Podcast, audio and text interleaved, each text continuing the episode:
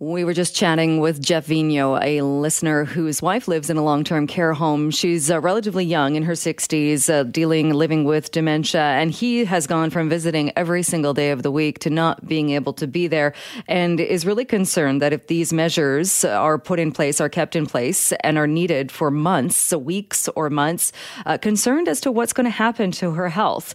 Let's bring in Mike Klassen. He is with the BC Care Providers of BC and joins me on the line. Mike, thanks so much for being with us us. Uh, it's good. Good to be on, Jill. Are there plans in place, or are there conversations being had about scenarios like this, where it's one thing for a week, two weeks, three weeks to not see a loved one, but people are very concerned as to what could happen if this goes on for weeks or a couple of months? Well, I think candidly, um, the the the long range outlook on this right now is is probably not being discussed at this point.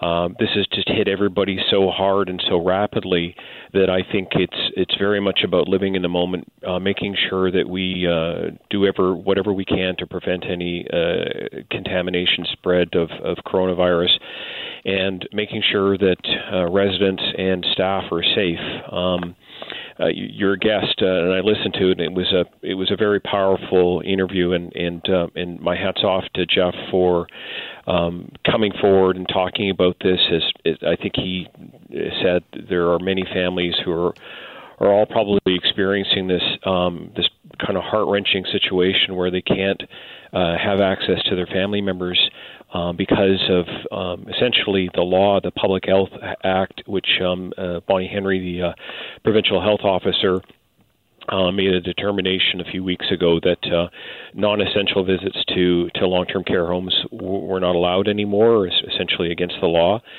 And so there have been, um, uh, I know, uh, from the standpoint of, of the care providers themselves, uh, it's a bit of a relief because it just uh, takes away one um, level of uncertainty as to the potential uh, infection uh, getting into a care home setting. Um, but uh, it's it's a very challenging uh, situation, and I and I think you're right. Um, we're going to have to kind of think about where where this is all going to land in, in the coming weeks and months. Uh, is there would there be a possibility of a protocol where a, a, visitor could go through the same stringent guidelines as a worker and be granted some access to a loved one? I perhaps I mean it's a it's a, wonderful thought, but my sense is the answer would be no because it, it would then require um, that, that that same exception be made uh, on an ongoing basis for a lot of other people. And again, this is about making sure that people are safe. Um, you know, COVID 19 is a beast. There's just no other way to put it. It has an unbel- unbelievable way of, uh, infecting others, and it, and it also can infect others as, as well documented now when people are asymptomatic. And so, um, right now, um, as as Jeff pointed out, um, uh, short staffing is is a reality. Um, uh, care homes um, themselves have always struggled in the seniors care sector, BC Care providers and others have been saying for the last few years. Uh, human resources in the in the uh, seniors care sector is a really pressing need right now. In fact, it it's listed as the um, sort of largest um, available job openings for the labor market, according to the BC government, for the next 10 years because of our aging society. So, um, uh, but the good news, if, if, if you can call it that, is the care homes do have contingency planning for being more short staffed.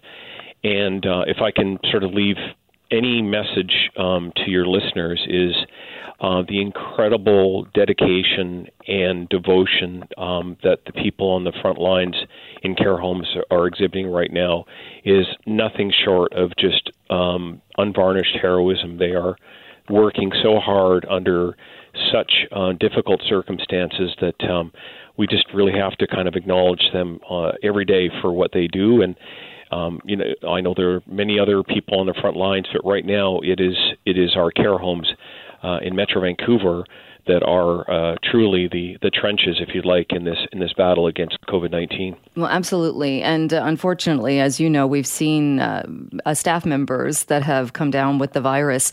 Um, how concerned are you about the sh- the shortness uh, of staff and and when staff have to leave because they've been exposed, and what that does to the system? Well, it definitely creates um, uh, an additional challenge into the one that's already being put upon us by the virus. Um, it's it's something that we've been talking about a long time, and uh, I hope uh, as we sort of get through um, this virus, and, and keep in mind we will get through this virus. It, it will take some time, but we have to really put our minds to being better prepared and putting more time and effort into into acknowledging that um, not only are these opportunities out there, um, but um, that we really uh, must um, find ways of uh, increasing the staffing in, in, inside of our care homes. And I'd just like to also add, because I know that there are probably a lot of listeners out there that are, are kind of looking for perhaps somebody to talk to. Um, there are um, uh, resources that are online, and I would direct people to a site called route65.ca.